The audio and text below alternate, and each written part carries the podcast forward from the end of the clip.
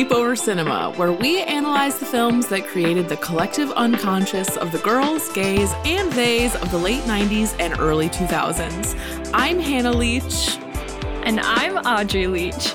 We are the sister filmmaking duo, also known as Two Pink Pictures, and we have not stopped thinking about these movies since we first saw them. We're going to explore the good, the bad, and the nonsensical of the very often made for TV movies that first inspired our love for film, in an attempt to answer the question are these movies actually good? And at the end of the day, do we really care if they are? And today, in honor of our first episode of season two, Ooh. we are talking about 2004's Sleepover, which was a suggestion from a listener. Just want to credit. credit where credit is due. It was the last day of school, and these four friends are going to celebrate. Maybe I should stay home tonight. No, Mom, I know your rules. No leaving the house. Stacy? It started as a sleepover. We decided to put together a little hunt. Hunting what? Scavenger hunting? You're on. But it became their chance to prove they can take on the competition. We have a proposition. Can you cover for us? Five bucks. Actually, I need 20. Now. Help! I think I can get us a car. All right. It feels good to be back. I had fun reading that intro. We're doing this recording remotely now, so we are no longer in my tiny hallway. Uh, the people demanded a season two, and damn it, here we are making it work. And now you get to see us as well. Yes. So that's fun. And there are some very complicated setups going on here that we will have to share uh, on our social media. But, you know, this is where our audiovisual training is really coming in handy. Our first episode of season two today is on the movie Sleepover, which neither of us have seen before, which is kind of shocking now that I have compiled the facts. I don't really know how we missed it.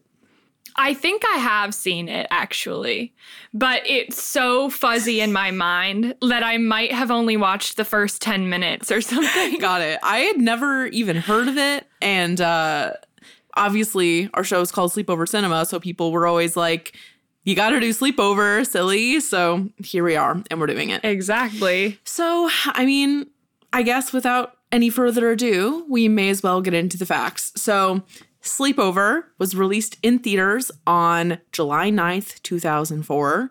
It was directed by Joe Nussbaum, uh, who is known in our world primarily for directing Sydney White starring Amanda Bynes. Another one we didn't really get into. But. Yeah, but you know, it definitely fits into the canon. We haven't done any Amanda Bynes yet, which is weird. But anyway, good old Joe is currently directing Gabby Duran and the Unsittables for Disney Channel, which I was like, what on earth could that possibly be? Uh, but it's like, I read the synopsis and it was like, Is she a babysitter? Yeah, but she's a babysitter, but she's like, I'm gonna Gabby is her name. She's like Gabby is in the shadow of her older sister who's really good at stuff and so she gets a job babysitting these like intergalactically powerful children. All right. A new spin on an old classic perhaps. Interesting. Yeah. And then the screenplay for Sleepover was written by Alyssa Bell, who uh, has been inactive since 2009, as far as I can tell. But she did write the movie Little Black Book, which I have not seen, but it rings a bell. And uh, also, I discovered in researching her that she wrote the Lifetime movie True Confessions of a Hollywood Starlet, starring JoJo which clearly JoJo in like a dark period, but JoJo nonetheless. It's basically like the plot of Hannah Montana, but darker. So there's that. It seems kind of lifetime. I mean, it is a lifetime movie. Yeah, yeah. Oh, okay. So it is lifetime. it is, in fact, a lifetime movie. anyway, so sleepover. Uh, Audrey, as you can probably see on the outline, there is a very long plot synopsis, but as neither of us have seen it, I figure that it would be better to give us more than less. Uh, and yeah. to and to set the record straight here, we've only seen the trailer respectively, right? And maybe you've seen the first 10 minutes. Yeah. Okay. Would you like to read the plot synopsis? Yes. Okay. So here it is. On the last day of eighth grade, before their freshman year in high school, Julie has a slumber party with three best friends Hannah, Farah, and Yancy. and they have the time of their lives. To win the legendary high school lunch spot by the fountain, they must win an all night scavenger hunt against their popular girl rivals. Unfortunately, Julie's mom has firm rules about the party. First rule don't leave the house. But Julie and her friends won't let a little thing like parental authority stand in the way of social domination, and they sneak out of the house, steal a car, snatch a cute boy's boxer shorts, crash a high school dance, and torment an egomaniac security guard. Along the way, some of the girls might just find love because anything is possible at Julie's sleepover. See, to me, that could not possibly be more enticing. like I am I am excited for whatever this movie holds just based off of all of that alone. Um and of course you have to read the tagline. Oh, right. So there's only one, apparently. They just said, This is our one. this is our one tagline. The rules are set, the game is on. Yep. That is far too vague. That is it. They did not give That us is so vague. They gave us no more. There were no other taglines. No. but they're- could have really done something stronger, I think. I agree. Even even anything could happen at Julie's sleepover would be great. Yeah. Okay, let's talk about this cast. Side note, I just have to say before I get into the cast, we didn't even talk about our outfits. Oh, yeah. If you're only listening, then you wouldn't know. But if you are watching, we both have on silken robes. Because it's a sleepover. Yeah. And like maybe I should be holding a pillow. Yeah, I would be holding a pillow, but they're my backdrop. Um, also, for those who are not watching, I have multiple of those semi tacky transition sequin pillows behind me and an aquamarine poster. And we're both sitting on our beds. So you're getting the sleepover experience in all ways if you're watching. And also for the video segment, this right here is a collage that my roommate Hunter made for me for Christmas that features all of the movies of season one, pretty much. So nice. So it's like it's like at the altar. like this is this is where I sleep. Like And then I have uh, an aquamarine poster that Audrey gave me for Christmas a few years ago. And it's not normally on my bed. I know it might be hard to believe, uh, but it is above my desk in the other room most of the time. So if you watch the video for our Lizzie McGuire episode, you will see it lurking in the background. And that is where it normally is. Okay, anyway, the cast of this movie as Julie, our leading lady, we have Alexa Vega, who is essentially synonymous with her character in Spy Kids. And then we have Mika Boorem. Do you know who this person is? Hmm, no. Mika Boorem. Oh, right, right, right. Okay, so I was looking at her stuff. Hopefully, I'm pronouncing her name right. Um, and she was on a bunch of Touched by an Angel and Dawson's Creek during the era of Sleepover. So she was like a teen drama slash soapy individual. Then we have none other than Jane Lynch as Gabby, who is Julie's mom. Uh, if you don't know who Jane Lynch is, I don't know what to say. I don't know how you're in our audience because she is Sue Sylvester from Glee. And that is, again, she's very synonymously associated with that role. True. Yes. Anyway, our next person is Sam Huntington as Ren, who I'm guessing is the uh, hot guy love interest. Um, his credits bored me, and I'm assuming his character is disposable based off of this sort of movie. So that's all I'm going to say about him. And then we have Sara Paxton as Stacy, Mean Girl Stacy. And you already know Yeah. Sara Paxton is behind me with a tail. Sara Paxton is Aquamarine. And I thought it was really interesting that she's the mean girl in this movie because it makes a lot of sense considering that in Aquamarine she was originally up for the part of Cecilia. Yeah. That's what I was gonna say. So we're going to get some insight into her mean girl abilities in this movie, which I'm guessing will be quite good. Yeah, but she does have like I don't know. I think I think people just they they were like, oh, she's just like blonde and white and skinny, and therefore she's gonna be typecast as the mean. Like I don't know. I feel I don't know if I would typecast her as a mean girl because she doesn't really have that kind of spirit. But like, I don't Well, know. we've also only seen her in Aquamarine and seen it thousands of times. That's not true. That's not true. I've I watched her in Halloweentown. Oh my god, I always forget she was in Halloweentown because her hair was brown. She kind of does have like the kooky gal thing going on too. Yeah, or at least more of like a Miranda Cosgrove. Like chaotic neutral. yeah, like she's more Miranda Cosgrove than she is Mean Girl, I think. But we will be able to bring that back and debate it after we watch the movie, which we are actually going to break and do in between the two segments today. So know that our responses Yeah. will be genuine. We're staying true to our format. We're staying true to the format, regardless of the practicality via doing it remotely. um, okay, so now we have Brie Larson as Liz. And now I'm going to be honest, I don't understand why Brie Larson is like relevant or like such a darling. It feels like she is. I I guess she was in Room and she was Captain Marvel and like in a bunch of big action movies, but like I've somehow just missed her. I pretty much have too, even though I'm very aware of everything in her career. But like, I don't know. I don't really know why people love her. I would I would understand it more if they kind of knew of her since she was really young. Um, like she's actually not much older than you, I think. Probably. Um, but for some reason it feels like she's much older. so I don't know. she's been in the business for a long time. That's Yeah. probably part of it. Yeah. Anyway, if you're a Brie Larson stan, feel free to school me because I don't know who she is. Um, and then there are probably a lot more relevant characters here, but I got uh, sick of compiling them and I don't want to bore you guys. But Steve Carell is in this randomly, so that will be interesting to behold. And Evan Peters. Oh shit, right. And Evan Peters, which when I saw him in this, he's playing like the kind of like scatterbrained, like weird teenage boy that he used to play in movies of this era.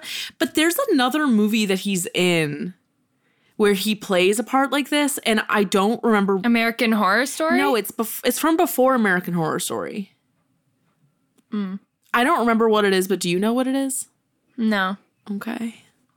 I didn't even know that he was in movies before American Horror Story. Like literally when I saw him in the trailer, I was like, "Oh yeah, that's that guy from that other teen movie where he acts weird." Like I didn't even realize, like it didn't even click in my brain that it was Evan Peters. So I don't know who it is. Mm. He's so good. I recently watched the first season of AHS for the first time. I have still never seen um, the first season. It's so good. The first season you have to watch. I will. The, I remember my freshman year of college, me and my like, you know, like the semi awkward freshman year group of friends that's like co- very cobbled together by like whoever happens to be around you. Um, we watched Coven every Wednesday when it came out and we would like hang out and watch it. And like that friend group dissolved, but the vibes of watching that as like a freshman in New York City in the fall when you just got there. yeah. That's lit. It was lit. It was awesome. Yeah. Um, okay, so Audrey, I'm going to task you with the uh, honor of guiding us through the reviews of this movie. Yes, yes, yes. All right. So, looks like we've got a rousing 15% critic consensus um, on Rotten Tomatoes. That's really, really, really bad. Even for what we've covered. Like, I feel like usually the movies we cover end up in the 40 to 60 range. Yes, this is like Material Girls s- realm. Yeah. um, and then a fifth, but but redeeming 54% audience score.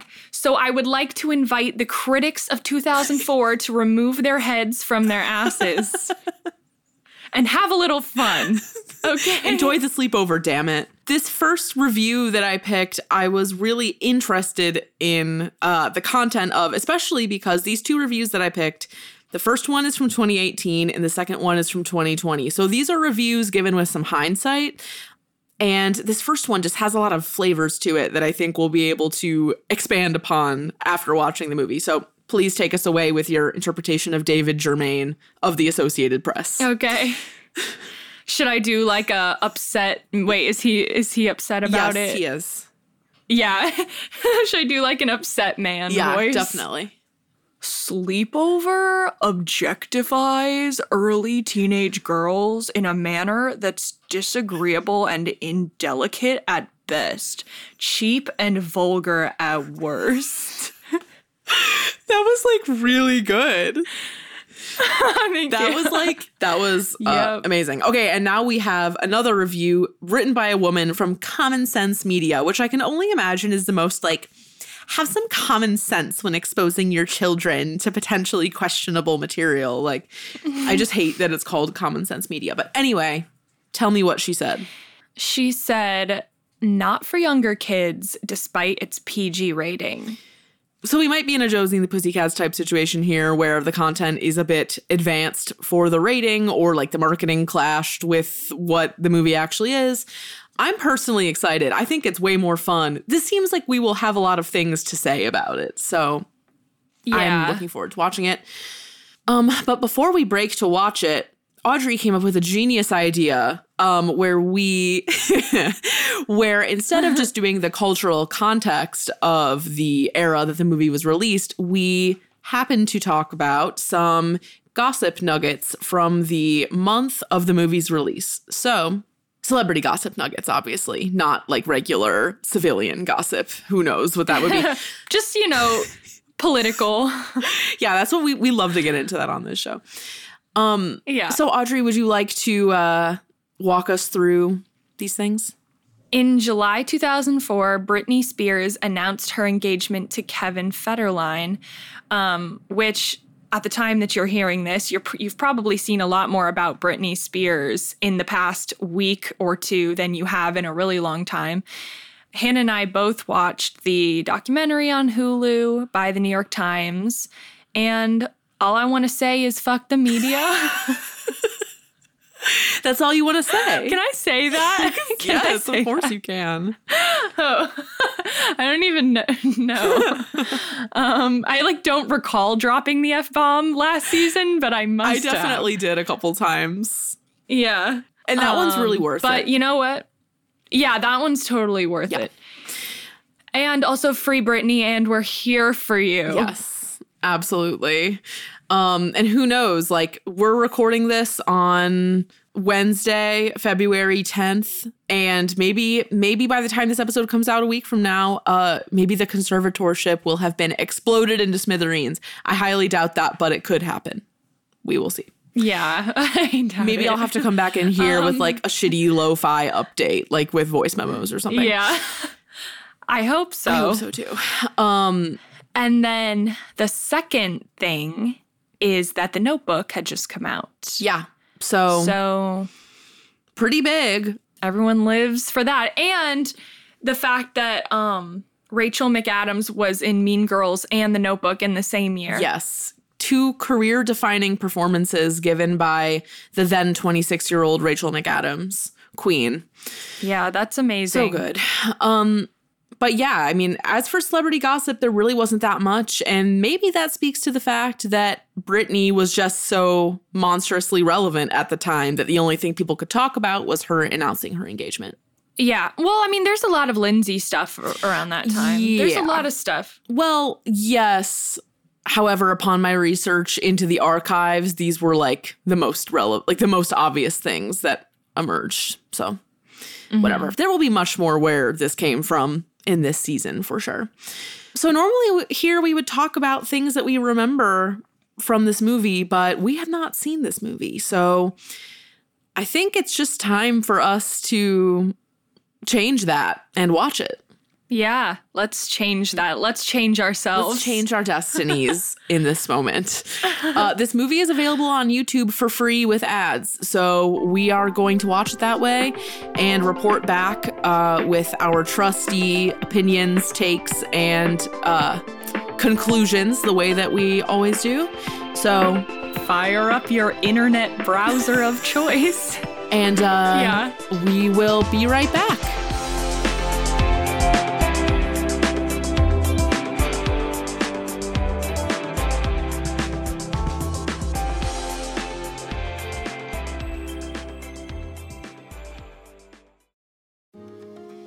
My name is Cindy Burnett, and each week I interview at least two traditionally published authors on my podcast, Thoughts from a Page. We talk spoiler free about their books, so you can listen whether you have read the book or not. And then we delve into things that you most likely won't hear about anywhere else the importance of the cover design, why they included various aspects of the story, personal details about both the books and the authors' lives, and so much more. You can find the podcast on every major platform and learn more about it on my website, thoughtsfromapage.com. Thanks so much for checking it out.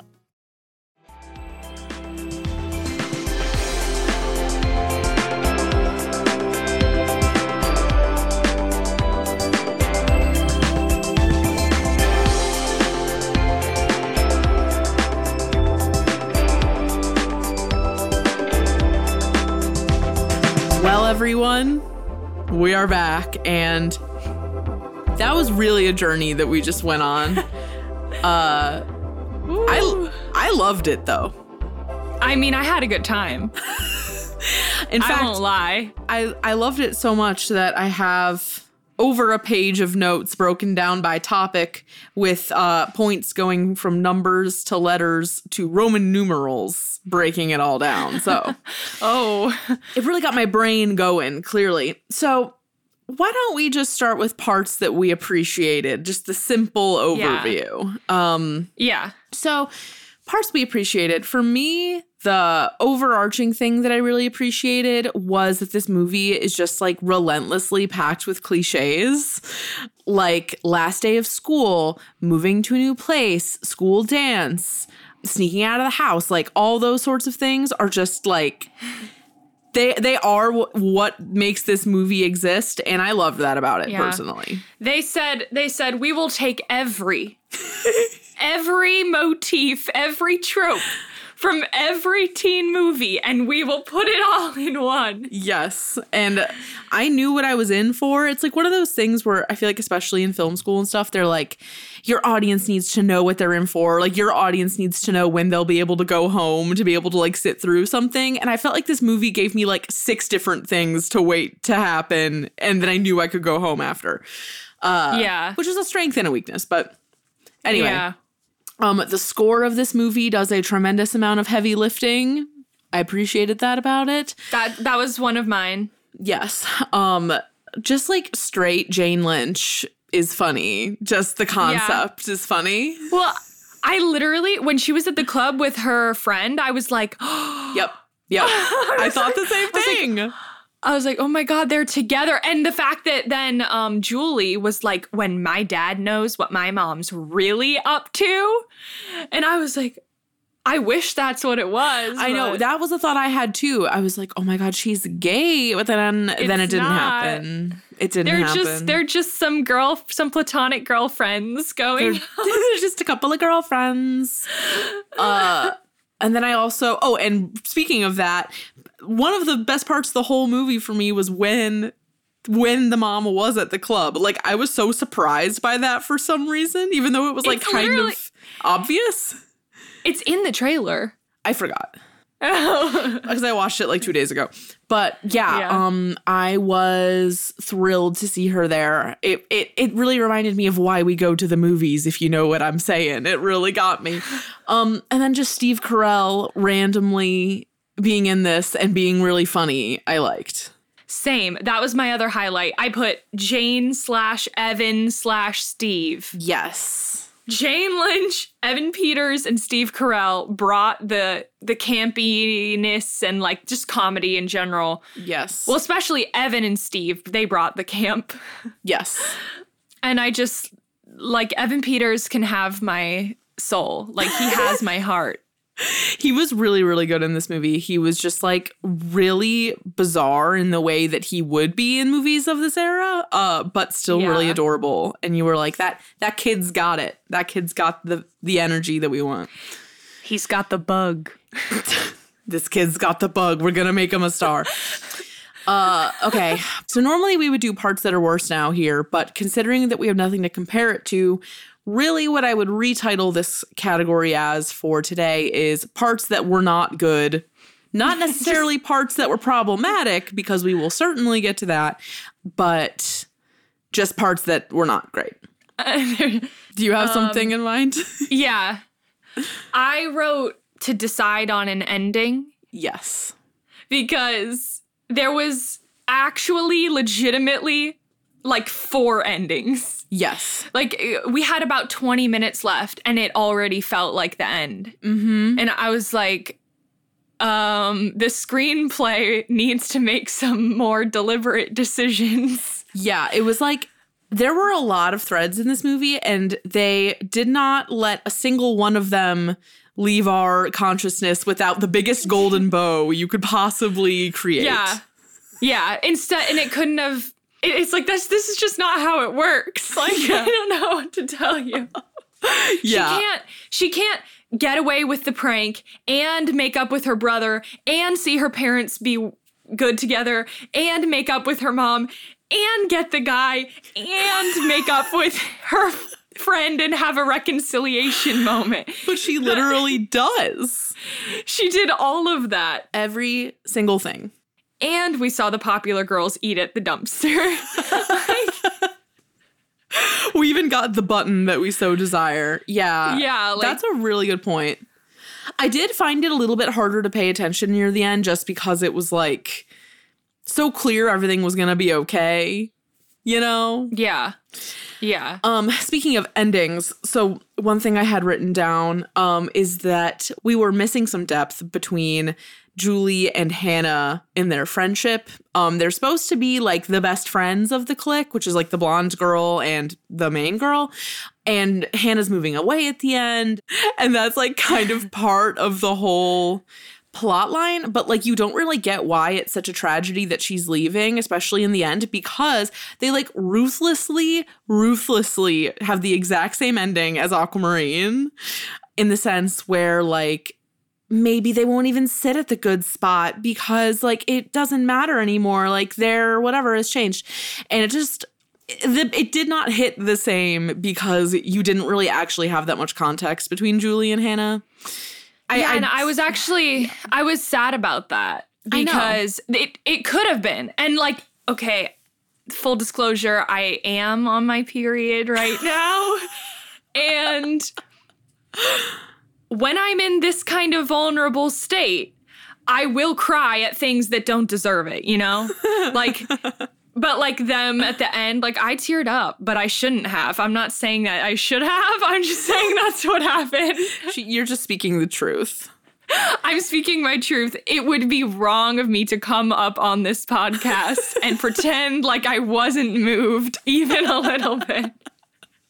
I was not moved, but you know what? That doesn't matter because you were moved. So, whatever. But yeah, it's not real, but it's yes. I do, I wish that we had something real to see why they care about each other so deeply. Yeah. whatever. Yeah, me Yeah. too. Um, and then the other two parts that I thought were bad, and they also kind of verge into being problematic, but I will come back to them. But I'm just going to say these crisp sentences and then we can just move on. So, first of all, just Yancy, how dirty she was done is not fun to watch. We will come back to that. And then this is problematic, but it just struck me as bad too was when Julie breaks into the hot guy's house to steal his boxers and like literally watches him get naked. Mm-hmm. Like, And and he's fine with it. oh yeah, and then he ends up being fine with it. Like, it just it. Like when I was watching it as it was happening, I was like, well, this is like still relatively innocent. But then I was thinking about it like if this was like a 14 year old boy and like a 17 year old girl, I would like hate It- him. Yeah, exactly. Yeah. Uh, there was like a role reversal there. Yeah. um which you don't you really do not often see like a voyeuristic teen girl thing like yeah, ah, you don't. you really don't meaning the teen girl being voyeuristic but yeah Yes. not the other way around. Yes. Okay, so this is so now we're really diving deep here. From here on out, we are in the philosophy of sleepover 101 lecture and discussion group, perhaps. So I'm ready. how dated is this movie slash how problematic is it i think the best thing to start with with this movie is just to say that like one of the biggest themes in this movie is surrounding maturation romantically interpersonally and sexually and Yeah. viewed through the wrong lens or by the wrong person, I can really see how this movie could be interpreted as being extremely inappropriate. However, I personally feel like it is not manipulative in the way that it's shot, and it feels like it's made for women, written by a woman. Even with the more problematic parts. So, one thing that I wanted to bring in just to That's true. yeah just just to kind of show an example of how i think this movie could be misinterpreted so in the first half of the episode we read that snippet of the review by um, david david from the associated press and so i did a little bit of googling once we finished the movie and i came across his full review and the name of the review is sleepover more like lolita than cinderella and when I was watching the movie, I happened to be listening to this podcast called the Lolita podcast right now. So I'm getting like a ton of information on Lolita. It's like very weird that all this is coming up right now. But I don't think that this movie is like Lolita. And I'm going to read a little bit more context of David's review to like get just give us a flavor. Just go with me on this journey. So David says, it's one thing for pre high schoolers to borrow, in air quotes, mom's car and embark on an all night scavenger hunt. It's another when that scavenger hunt requires a 14 year old girl to rendezvous at a bar with a grown man dug up on an online dating site so she can get him to buy her a drink. Considering that her date turns out to be one of her junior high teachers, Sleepover steers disturbingly from wholesome fun into Lolita territory. And obviously, I mean, I know for me, and I said this to Audrey, like that very first scene where you see the teacher interacting with Hannah and Julie, I like weirdly had a sense that there was going to be something like that just because he was like really young and approachably And cast. friendly. Yeah. very friendly. Yeah, I was like, something is going to come back with this. Um, but I was really shocked when it came back the way that it did. Um, Yeah. Well, I, can I add something? Yeah. I feel like I to- I get why f- from his perspective he he might come away with that and write that, but I do feel like it is a gaze. There's a difference in gaze there. Yeah. Like if I saw Sleepover when I was 10 or even 13, I don't think I would watch that scene and actually think anything I, I don't think I don't know, maybe I'm just oblivious. But like I think I would watch that and just be like, oh, that's nice that that he's participating in the scavenger hunt. like, Yeah. I mean, the the thing is that Like- like he, that man who wrote that knows and so much more and has so much more context for Yeah. these things than the Yeah. target audience. Yes, I uh, feel like I feel like I'm like weirdly being an apologist for like predatory shit right now, but like to me it's like, well, thank God it ended up being their normal nice teacher who really once he figures it out that it's Julie, which is like a little bit of a Cinderella story scenario, like obviously Yeah. you should be able to tell. Um, but he very quickly like slams on the brakes. Like, is it still it's still weird. It's still a really weird part. Yeah, it's still Um, weird, but But it's I not like it's not like put red alarm, red alarm. Like Yeah. this should not be viewed. Like Yeah. I, I don't know. I totally agree. I kind of feel like if you're an adult man who's already having to watch a tween movie for your job, you're going to bring a certain level of unavoidable bias to something like this, Yeah, like where you're just going to interpret it that way. But that being said, I do think that kind of leading up to that part, you've already seen some stuff that if you have not lived as a teenage girl, you would probably not believe. So for example, like um when the popular girls are like, we got thongs with our names on them. I I knew that's where it was going. Yeah, like of course if you're an adult man, you're like, what the fuck? That's so gross. And like I like it makes you feel inherently creepy for even having heard that. But Yeah. like that is literally that is what it's like. And like tell him like when I was little, like I was afraid of thongs. like I felt like I just it's so true. Like I really felt that. I, I feel like Yeah. that is there's like an eliteness to thongs. Well, I feel like I can illuminate the eliteness to thongs a little bit Yeah. because okay. because Please this, do. this is this is personal for you and me, obviously, but I think that a lot of people can relate to it, which was that like we, you and I, had very strict rules surrounding what we could and could not wear, could and could not buy, could and could not watch.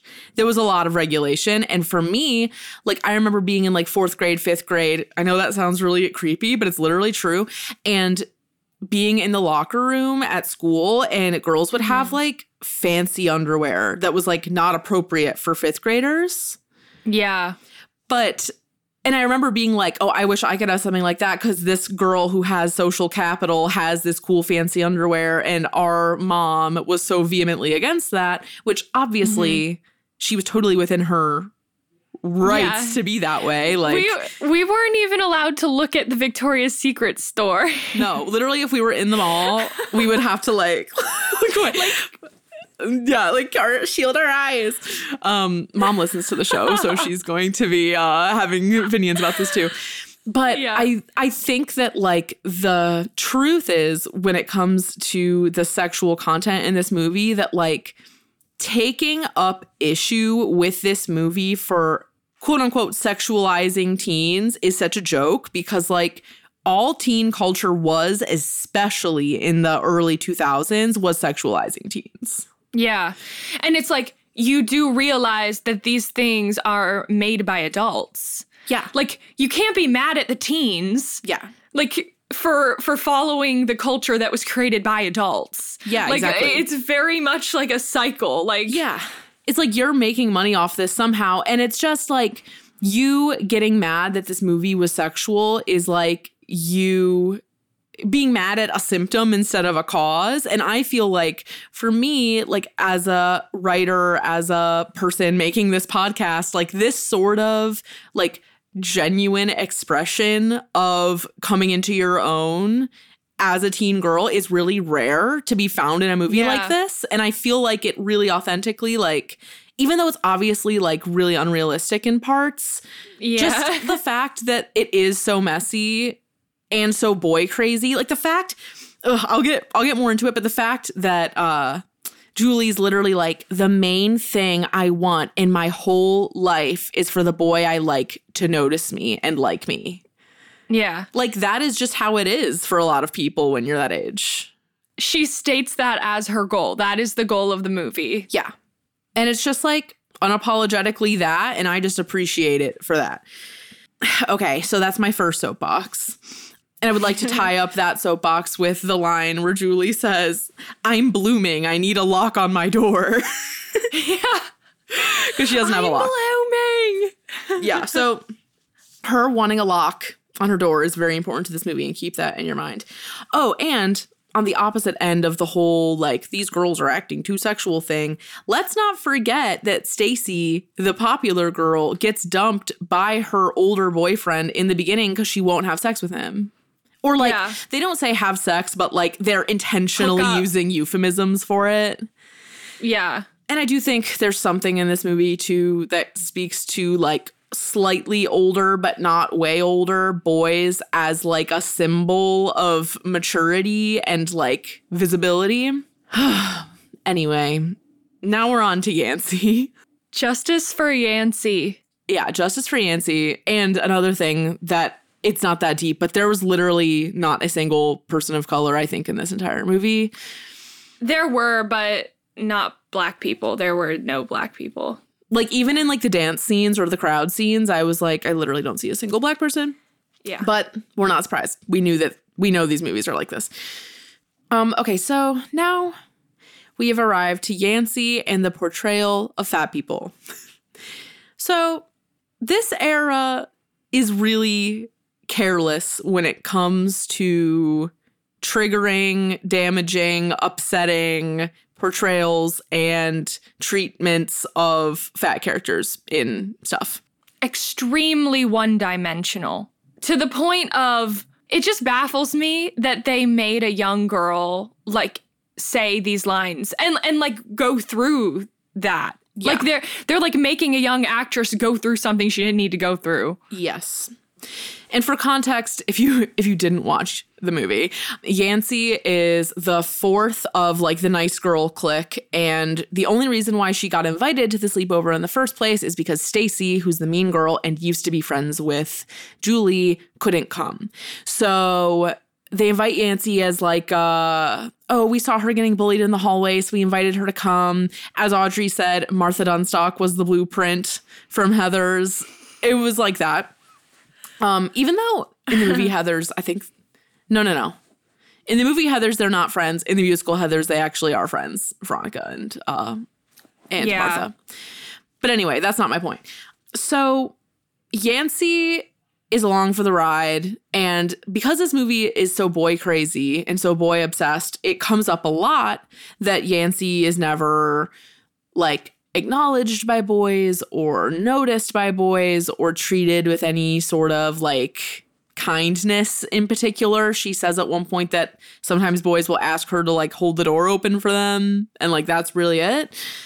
And that's really hard for her because she's fucking 14 and that Yeah. is how it is. But really, the argument that this movie makes about fat people, um, and I do think that it's like a little bit better than some other things that we've watched are, but it's kind of canceled out by the fact that Yancy is such a major character. Um, basically, the Yeah, the, there's an interesting thing where it's like it's like is it better because it's there or is it worse because Right. it's there? Exactly. Like- and and so the movie makes this argument that's basically like fat people have other fat people. And like there's this part near the beginning where one of the friends talks to Yancy and she's like do you prefer celery or brownies? And she's like, bitch, what kind of question is that? And then the friend is like, well, you'll just you'll just end up being with a boy who also likes brownies. And you're like, Like what is this euphemism? that's a euphemism. Um and she's just like, okay, sure, haha. Yeah, literally, she's like, mm, right. So And you know what else I didn't like about this whole thing is that What? the the arc and the takeaway, like the the general theme that they give Yancy's storyline in the movie is there's someone for everyone. Yep, that's that's what I had written down too. Because what happens is they have to sneak into this club. It's where they run into the teacher or where they meet the teacher. And Yancy, who is also fucking 14, like meets this man who for some reason we have discovered is the only audio tech roadie in this entire fucking city, clearly.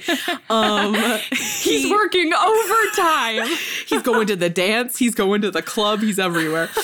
And uh and so and you know what? That actually might be legit. I don't know where they live. So the point is that he sees her outside of the club and talks to her and like treats her with a lot of kindness, but is flirting with her. And when you first watch it, you're like, this is cringe because it's weird that you're like fat people and fat people. And then it's cringe also because the whole thing is just really weird. And then on top of that, he is a fucking adult. He's like an adult man. or like at least like 19, you know, like Yeah. 18, 19. Yeah. And so, but she's like, oh, someone acknowledged me. Like, oh my God. And it's like so hard because you want to be happy for her so much, but at the same time, it's like, this is so wrong in so many ways. And if the movie was like 20% more self aware of it being wrong, I think it would be easier to deal with. Um, but because they're just like, nice fat guy, nice fat girl. like the fact that that's it, it's just Hey, yeah, it's just kind of sad. Um we cracked the code. yeah. And uh so maybe that kind of thing was revolutionary for the time that there was any sort of depth given to Yancy at all. Or that she was even in it. Yeah. Um But, her whole plot surrounds her being bigger, and it is a fat phobic uh, performance, 100%. Or not performance, it was a fat phobic right, written character. And I think the worst It part. was a fat phobic performance. she gave us a fat phobic performance. Um, but, but the thing that I that I think encapsulates the whole role of Nancy the the most efficiently is that there's this scene at the end where the nice girl clique goes into the dance and they're walking in slow motion up the staircase and the three thin girls are visible and Yancy is like a little bit behind them on the staircase behind Julie and like they walk so you can't see her when they're all walking up and then once she comes into the shot she's out of focus and it cuts away immediately yeah. And it's just so and that wasn't that's not on purpose like as far as like um i don't know how to word it but basically that sums it up really well and it wasn't necessarily deliberate you know what i mean Yeah. It, it feels like it Like- was deliberate to erase her, but it wasn't supposed to be funny. Like it wasn't played for any reason. no it wasn't it was just like a transition shot like it wasn't like saying anything in particular Yeah. And I just think, and this will be my last point on Yancy for now, is just that like this is like mini therapy time, but just I was not like a fat child, but I was definitely like I've always been like the biggest in my friend group or like the biggest of my cousins or the biggest of whatever. And it's just like thinking about if I had watched that movie with a group of skinny friends or like if I was like physically just bigger than everyone else at the time, it would have been really embarrassing. yeah and I just am glad that they that did I her dirty they did her so dirty and I'm just really glad that I dodged that in my youth. yeah Okay, so honestly, I could go on and on about this movie because I just think that there's so fucking much to talk about it, uh, or to say about it. But um, is this a worthwhile movie? Here's my take Please. this movie is fun to watch and funny as long as you don't have a brain that is going to be molded by it. I agree. You know, like I think so. watching it at this age, even if I had watched it, I mean, and that really just depends on how moldable you are, how ready for molding y- your mind is. But like, yes, that's a slight Jack Black reference. Yes, I knew. Of course. Minds for molding. Before I started Um, talking earlier, I was almost like tip of the tongue, teeth in the lips. Mhm. anyway, Um anyway, yeah, I I think there's really nothing too catastrophic about it to the point where like it should be excommunicated from the canon. But I th- I thought there was a lot of fun elements to it and some great casting and like comedic beats, if you will. yes, yes. Um, and it does have that element of like female perspective, female gaze, but still getting to the core of some some teenage struggles amongst girls. yeah, definitely. I don't know. Yeah. On my notes for is it a worthwhile movie? I say absolutely. and I say that because I think it does something really interesting surrounding like the mythos of high school. Um, because the younger sister is an eighth grader going into ninth grade, and she has an older brother who's a college dropout who is Yeah. constantly waxing poetic about how he peaked in high school, basically. And by the end of the movie, the brother's like, I'm moving on, I'm going back to college. And she's like, I'm taking on high school.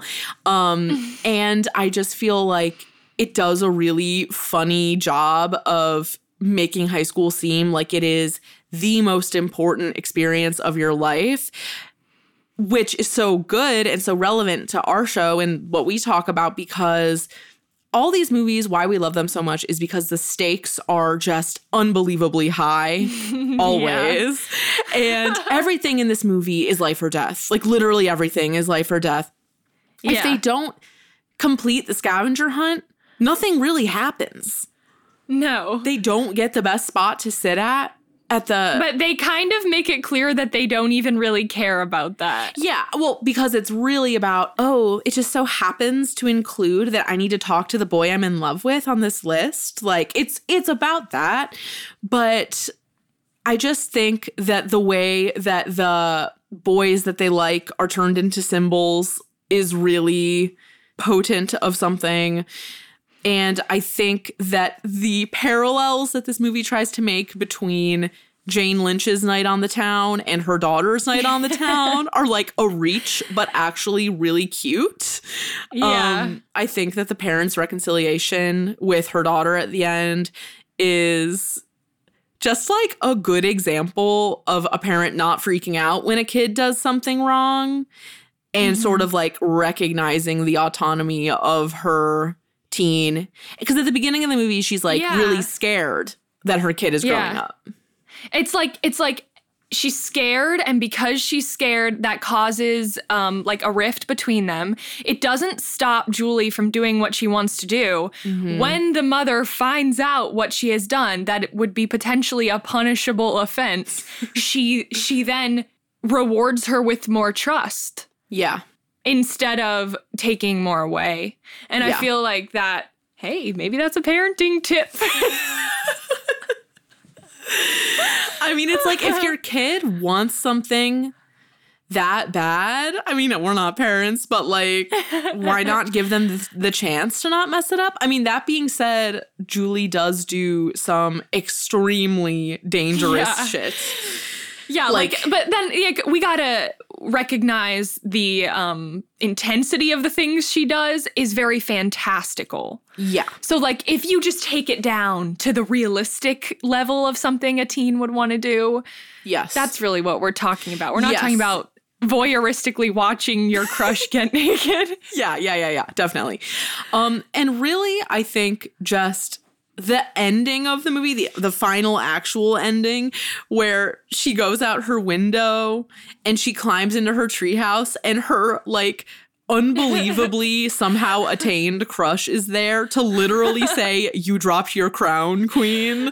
Queen. Like it was just like so fun and fantastical, and I just feel like that is the shit that we love. That is the shit that makes this genre worth revisiting because it just feels like eating an ice cream sundae in the best way. And um this movie was fucking great. I loved this movie. And I do have one more thing for appreciate and one more thing I didn't appreciate just before we wrap up. I did not appreciate how they pitted the two girlfriends, Sara Paxton and then that other random girl at the dance. Yeah. They started fighting each other when they found out that the boyfriend was two time in them. yeah.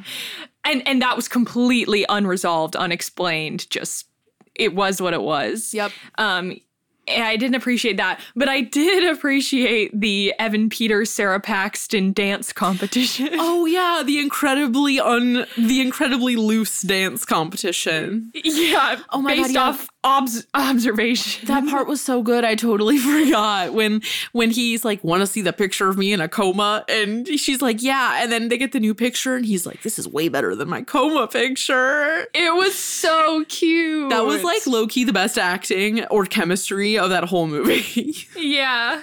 that part was really cute. I forgot about that. Yeah, that was great part of the movie. So all in all, I feel like we could not have possibly had a stronger opener for season two. Yeah. I feel fed. I feel Agreed. catered to. Thank you to everyone who suggested this movie. Uh this this almost feels like a movie that I would have like had a dream about or something cuz there's so many actors and the characters and elements that we're used to, but it's just in this movie that we somehow never saw. Yeah. Actually, like little bits and pieces of it were in my mind. And so I have seen it. I I think I have, but it just I, it never hit. It never really Yeah. I think Yeah, I might have even watched it it. like in college. That would make like sense. I saw that it was like free with ads and I was like, okay, yeah. Yeah, yeah. Um so, I could not recommend this movie enough. If you're looking for a light watch, if you're looking for some Oh, also, last thing I'll say, the soundtrack was incredible. yes. The, there was a band And- at the dance who was like a pop punk band, and they were all like not grinding, dancing to pop punk, and I was like, "This is amazing." Yeah. And I will be adding all the songs from this soundtrack to our playlist. If you don't know, we have a Spotify playlist called You're Entering the OOs 2000s. Yes. Um, you can find it on our link tree. it's a Spotify playlist. I'm very proud of it. And it is a um, collaborative playlist. So you can add songs. Yes. if you want. Please do. Um and also now that we are recording episodes like as they come out, um which I guess I'm exposing us as having not done that last time, but I think this kind of obvious.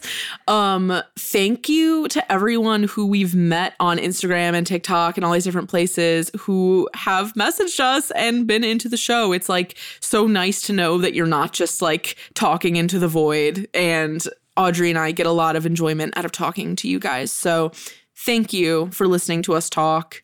Uh because we are talking and we are here. because we'd be talking regardless. So it's nice to know. yeah. Um, so next episode comes out a week from today. Uh chat us up. And in the meantime, have a nice week. Stay groovy. Stay groovy. And um, for the love of brownies and celery. Are you a brownies type of girl or a celery type of girl? There's someone for I'm everyone. what if she was like, I'm both? She was like, get, get yourself a girl who can do both. None of them have a balanced diet, apparently. None of them. None of them. Okay. Ah, anyway, See you next time. bye. Bye. You can find more from us at evergreenpodcast.com slash sleepover dash cinema and keep up with our latest creative projects at tupingpictures.com. We're on Instagram and Twitter at tupingpictures and would love to hear from you there. And if you like the show, if it brings back evocative memories of childhood or tweendom or babysitting, share an episode of your choice with your friends. And maybe even leave us an iTunes review telling us what movie you'd like to see us cover next. Sleepover Cinema is a production of Evergreen Podcasts and is edited and produced by me, Hannah Ray Leach. Special thanks to mixing engineer Sean Rule Hoffman and executive producers Michael D'Aloia and David Moss. Our show music is by Josh Perlman Hall. We'll chat again soon. Bye.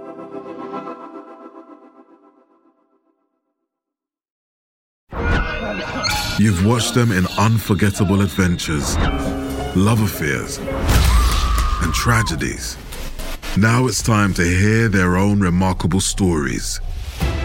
From the makers of Death of a Rock Star and Death of a Sports Star, this is Death Ready of a Film Star. and action. Starring Heath Ledger, Marilyn Monroe, Chadwick Boseman, Robin Williams, Carrie Fisher, and Bruce Lee. Search for Death of a Film Star in your podcast app. You've seen them tell stories. Now it's time to tell theirs.